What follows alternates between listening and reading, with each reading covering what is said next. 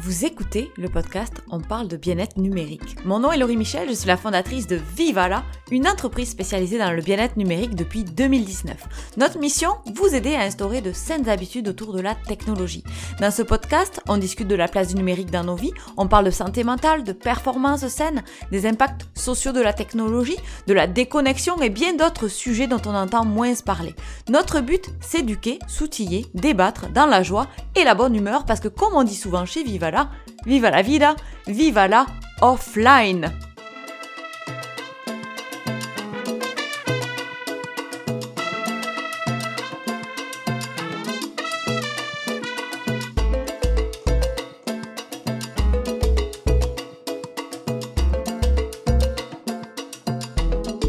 La gestion de la technologie dans notre vie d'adulte est un enjeu et je sais que beaucoup de parents s'interrogent sur la gestion des écrans envers leurs adolescents et leurs plus jeunes euh, petits.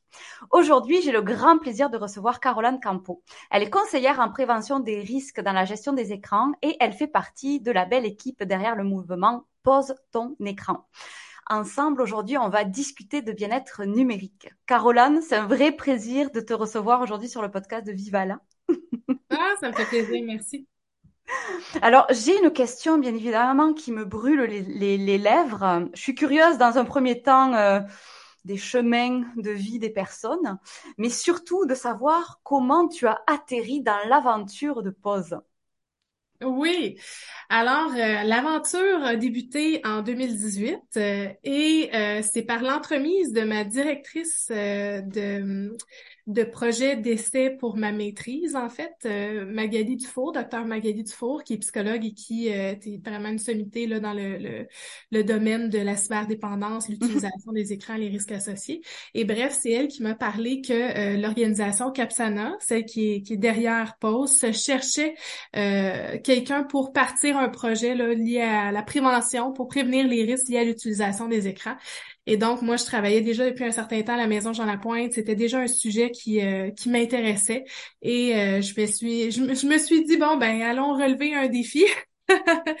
Et euh, c'est ça, c'est ça finalement qui a mené à, mon parcours euh, et euh, le, développement là, finalement de, de pause.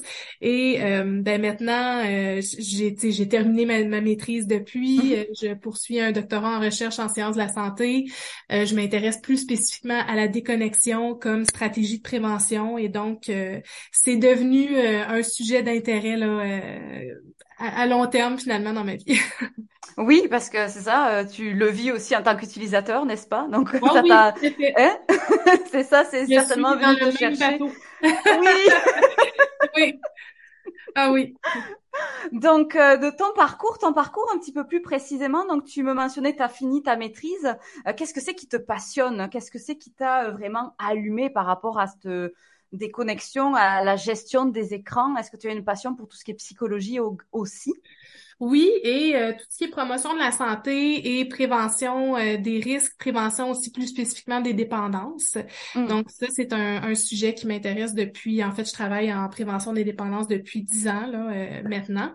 ayant moi-même, en fait, passé par des difficultés quand j'étais adolescente et ayant pris un, un, parcours de rétablissement dans ma vie personnelle, mm. c'est un sujet qui me, qui me touche, en fait, de près aussi. Mm. Donc, euh, Pause est né en 2018. C'est ça oui. que tu me disais. Euh, quelle est votre mission chez Pause euh, Je sais pas, il y a peut-être des personnes qui nous écoutent et qui vous connaissent pas. C'est fou, mais ça, ça peut arriver. Est-ce que tu pourrais nous expliquer un petit peu comment, euh, qu'est-ce que vous faites, quelles sont vos actions un petit peu de prévention? Oui, alors euh, Pause, c'est une, ça a commencé comme une campagne. Euh, maintenant, c'est beaucoup plus grand que ça. Donc, on dit vraiment l'initiative Pause qui vise à prévenir tous les risques liés à ce qu'on appelle l'hyperconnectivité et donc de faire la promotion d'une utilisation plus consciente et équilibrée des écrans auprès de la population générale, des jeunes et des moins jeunes et des familles aussi. Euh, et même, on a euh, des contenus maintenant plus spécifiquement pour les professionnels. Donc, comment aider les gens qui travaillent finalement auprès des jeunes euh, ou dans les milieux là, qui sont fréquentés par les familles et les jeunes. Pour poursuivre, on a euh, l'initiative le 24 heures de pause mhm. qui est née un petit peu euh, à travers euh, les différentes actions qu'on faisait parce qu'on parlait souvent de prendre un pas de recul par rapport à la place qu'occupent les écrans dans notre vie mhm. pour évaluer la situation. Et là, on s'est dit, ben, pourquoi pas inviter finalement les gens à passer à l'action concrètement et vraiment être capable d'identifier les aspects bénéfiques et peut-être les effets un petit peu plus nuisibles et comment recadrer là, finalement dans tout ça. Je pense que vous avez même euh, créé comme votre propre définition de l'hyperconnectivité, je suppose. Oui, ben on l'a pas, euh, on l'a pas créé, on l'a emprunté, je vais dire ça comme ça, de la direction euh, régionale de la santé publique. Mais euh, c'est vrai qu'on qu'on on utilise en fait, on définit l'hyperconnectivité comme étant un contexte social dans lequel hmm. tout le monde finalement se, se retrouve, qui incite les gens à, à, se connecter de plus en plus souvent. c'est c'est l'intégration finalement là, des technologies de l'information, de la communication dans notre quotidien. Je veux dire, c'est toujours présent. Euh, du Wi-Fi, il y en a partout. Si j'en ai pas, euh, je peux en trouver facilement. Faut presque que je me, je me, je m'en aille sur une île déserte pour vraiment pas en avoir. Hein. Donc, c'est vraiment, c'est présent. Et ça comporte son lot de bienfaits, mais en même temps, il y a des risques. Et donc, comment reconnaître, comprendre et naviguer, là, finalement, apprendre à naviguer dans cette euh, réalité connectée dans laquelle on vit. Oui, parce que même sur l'île déserte, bientôt on va pouvoir se connecter. On a des outils comme Starlink là qui arrivent. Ah, hein, oui pas si... Donc même euh, même aujourd'hui on dit ça, mais demain ça va être presque euh, quasi euh, complexe de plus avoir de téléphone autour de nous qui sonne ou de technologie accessible même dans un endroit complètement avant qui aurait été déconnecté. Mais aujourd'hui, en effet, mmh. c'est un, c'est un vrai défi, cette déconnexion. J'avais ça va devenir un choix finalement. C'est comme un peu, parce que je me dis, c'est une excuse des fois qu'on qu'on utilise. Moi, je vais en, camping une semaine par année, puis euh, dans cette semaine-là, je suis pas disponible pendant sept jours de temps. Mais c'est ça, tu sais, moi, ça me convient très bien. Mais là, maintenant, il va falloir faire le choix finalement de dire, bon, ben moi, je ne veux pas être joignable pendant ce temps-là. En effet, en effet, tu as tout à fait raison. C'est une décision aussi de ne pas se laisser embarquer dans, ce rythme un petit peu effréné euh, que la technologie nous permet euh, aujourd'hui. Moi, je vois souvent les, les gestes automatiques qu'on a autour de la technologie déjà en tant qu'adulte. Et je me questionnais, est-ce que c'est des choses que vous observez aussi chez les enfants, chez les adolescents, tous ces gestes automatiques?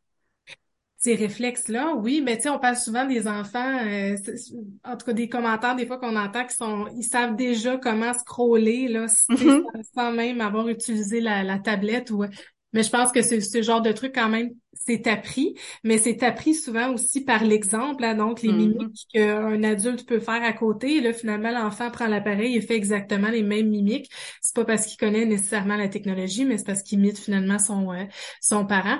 Mais c'est ça, tu sais, on, on, a euh, nous chez Pause, on fait des sondages des fois avec les jeunes et on en a fait un euh, à la suite du défi le 24 heures de pause et un des motifs de connexion qui est rapporté, qui est le le, le plus souvent rapporté. En fait, 67% des jeunes disent se connecter par automatisme. Et donc, hmm. sans nécessairement se rendre compte de ce réflexe-là, ça c'est c'est sournois d'une certaine façon. C'est tellement venu s'installer dans notre quotidien, dans nos habitudes, que on a tendance juste à regarder notre appareil, même sans nécessairement être sollicité. Oui. Oui, complètement. Quand tu dis des, les jeunes, tu, tu as une idée des, de tranches d'âge? Oui, ben pour ce sondage, oui, dans cette statistique-là, c'est du 16-29 ans. Donc, euh, les, les, jeunes qu'on qu'on a sondés, euh, avec euh, qui avaient participé, puis c'est des jeunes aussi qui ont, ont tenté l'expérience, donc qui ont quand même un, mm-hmm. certain, un intérêt. Mais on, on en a plus de 90% aussi qui disent vouloir diminuer leur utilisation, mais pas mm. nécessairement savoir par où commencer dans tout ça. Mm. Oui, parce que c'est ça aussi, là, il y a on, le sait aujourd'hui, là, ça a été un petit peu plus, euh, on va dire, euh, démocratisé qu'on a aujourd'hui des outils qui, quand même, nous poussent à la consommation. Il y a des systèmes qui sont faits en arrière pour nous pousser à la consommation. Donc, je pense que c'est euh, quelque chose que beaucoup de personnes veulent, arriver à se déconnecter, arriver à reprendre un petit peu le contrôle de cette technologie-là. Mais c'est vrai qu'il y a comme une barrière du comment je fais euh, dans ma vie pour intégrer ces périodes de déconnexion là aussi. Parce que je pense aux étudiants aussi il y a beaucoup de choses qui se passent aujourd'hui sur les écrans les enfants aussi. Euh, on insère les tablettes assez jeunes. Il y a eu euh, on va dire, une réflexion au Québec autour des téléphones aussi dans les écoles. Oui, oui, tout à fait. Fait que, il y a eu un, un, certain euh, laisser-aller. On s'est dit, waouh, euh, ça, comporte des bienfaits, donc on y va, on donne ça à tout le monde. Mais c'est ça, là, maintenant, il y a comme une prise de, de un arrêt, un temps d'arrêt, puis un, un, pas de recul qui se fait collectivement où on se dit, bon, on identifie qu'il y a des effets qui sont négatifs. Donc, comment en venir à réduire les risques, mais maximiser les bienfaits? Et mm-hmm. donc, on, le sait comme par exemple euh, ce qu'on appelle la littératie numérique, de bien comprendre finalement ces mécanismes-là que, que, que ce que tu as mentionné, derrière nos écrans, euh, c'est un facteur de protection. Donc, si on enseigne ces informations-là aussi à nos, à nos jeunes, à nos enfants, ça fait partie d'un discours finalement qu'on qu'on a régulièrement à la maison, mais on peut en venir là, à utiliser correctement ou de façon, disons, à, à moindre risque finalement ces appareils-là. Mm-hmm. Est-ce que euh, tu aurais des, euh, des, des, petites pistes de réflexion à partager d'ailleurs à peut-être des parents qui nous écoutent en ce moment et qui sont un petit peu stressés, euh, qui savent plus par où, quel bout prendre la discussion avec euh, les écrans puis leurs euh, leurs plus jeunes. Est-ce que tu aurais comme peut-être une première piste de réflexion à leur à leur partage?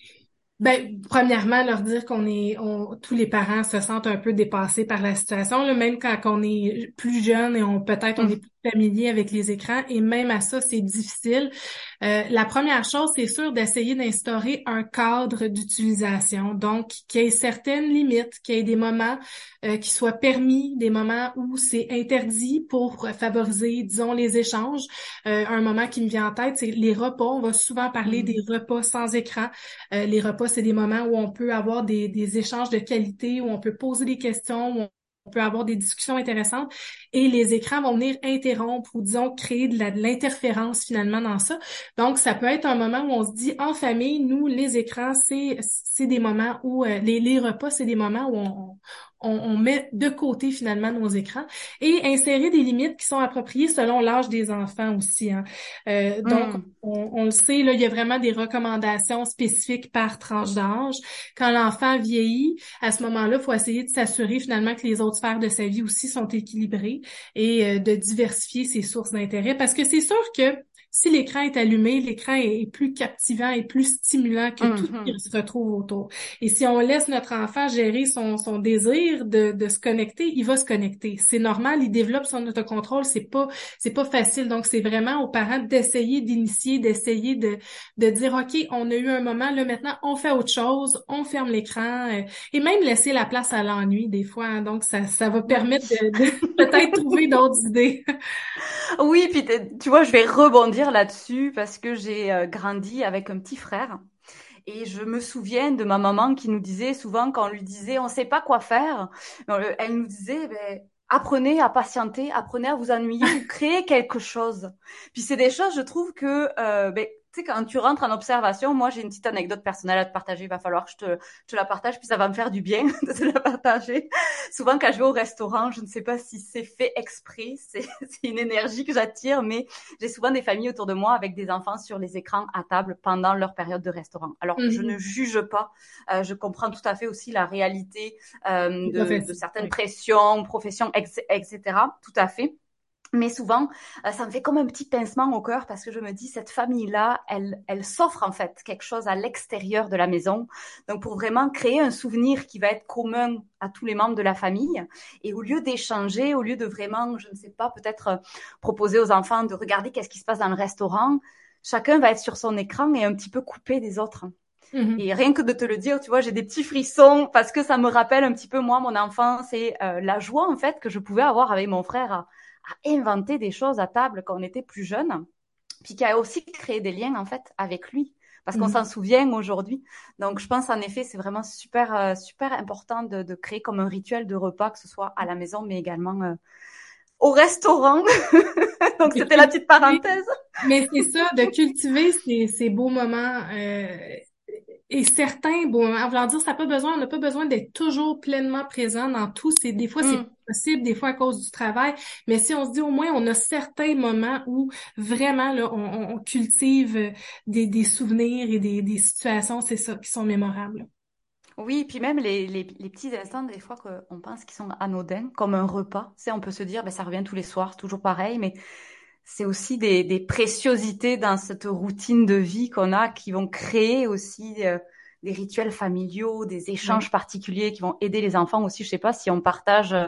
Euh, je me rappelle de certaines choses quand j'étais plus jeune là où on partageait qu'est-ce qu'on avait fait à l'école et qu'est-ce qui s'était passé de d'important, qu'est-ce qu'on c'est qu'on avait appris. C'est des petits échanges aussi qui sont vraiment super importants, je trouve, pour la, ben, le, le, lien qui se crée euh, entre parents, enfants, euh, puis frères et sœurs. Tout à fait, et ça peut même devenir un beau moment pour aborder le sujet des écrans ensemble. Mm. Qu'est-ce qu'on a vu, peut-être euh, à quoi on a été exposé, est-ce qu'il y a des choses, euh, peut-être dans l'actualité aussi, qui, euh, mais qui, des informations qu'on on doute peut-être de la validité, mm. de la, tu sais, ça, ça devient une belle ouverture, en tout cas une belle occasion pour, ça, aborder ces sujets-là ensemble. Oui, vraiment, vraiment, vraiment. Donc tu nous as parlé d'un défi de déconnexion, je crois qu'il s'en vient dans quelques jours. On en est rendu déjà à la cinquième édition. Je trouve ça assez, euh, assez incroyable. Oui, bravo. Euh, et même, on, a euh, on a fait le calcul du nombre de personnes et à date, on a plus de 14 000 participants, personnes qui se sont inscrits et qui ont fait cette expérience-là d'un moment, d'une journée déconnectée finalement. Euh, et donc, ça s'en vient, ça va avoir lieu le 19 novembre. C'est le dimanche qui marque la semaine de la prévention des dépendances. Hmm. Euh, et donc, c'est pour ça qu'on choisit ce moment-là. On se dit que de, de façon euh, sociétale, on a un peu de, de une réflexion par rapport soit aux substances, soit aux pratiques qui peuvent causer des dépendances. Et donc, c'est ça. Comment s'assurer finalement de garder le contrôle dans tout ça ou d'essayer, bref, d'avoir une utilisation plus, plus équilibrée. Et euh, des fois, ben, ça commence par ce type d'expérience. Mmh. Oui, parce que c'est ça, tu as, tu as comme un vécu un petit peu de Hey, c'est pas si terrible que ça, finalement, la déconnexion, c'est même fun. Oui, C'est ça, il y a souvent les gens, en fait, ils rapportent aussi avoir euh, repris des activités qu'ils ont mis de côté mmh. depuis longtemps.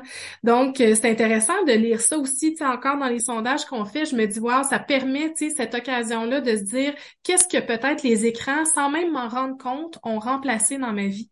Et qu'est-ce que peut-être j'ai envie, là, que ça fait longtemps que je me dis que je mets ça de côté et là, j'ai le temps de faire ça. Donc, c'est, c'est vraiment un, un moment de, de prendre soin de soi, finalement, euh, de façon même plus globale. Oui. Alors comment ça marche hein? Si on veut euh, participer à ce défi de déconnexion, est-ce que tu pourrais nous, euh, nous dire un petit peu c'est quoi la marche à suivre hein?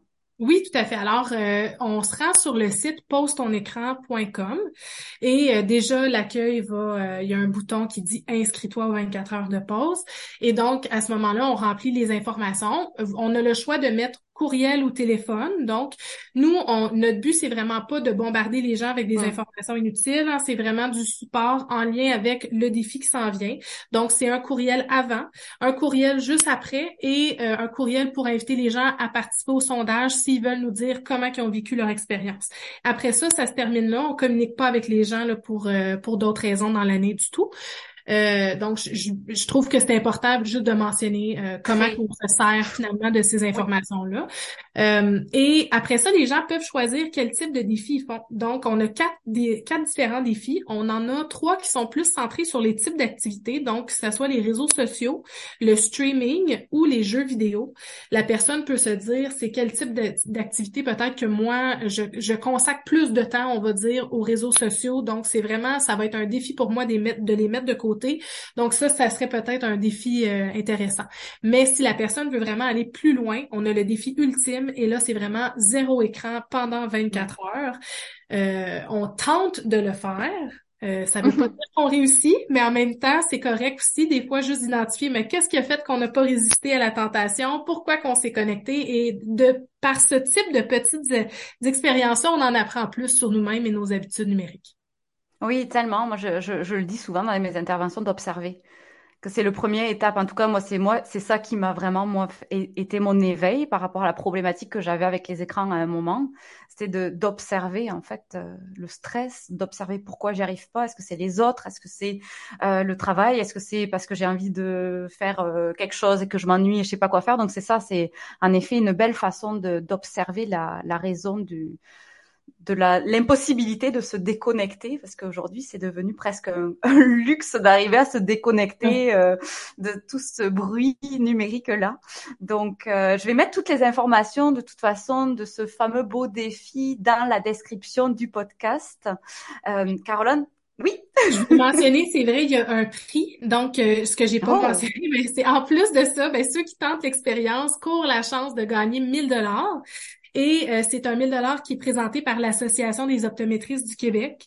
Euh, donc, ils soutiennent finalement euh, cette activité-là, ce, ce, défi de déconnexion qu'on a cette année. Alors, et tous les participants, là, finalement, courent, courent la chance de gagner ce, ce prix.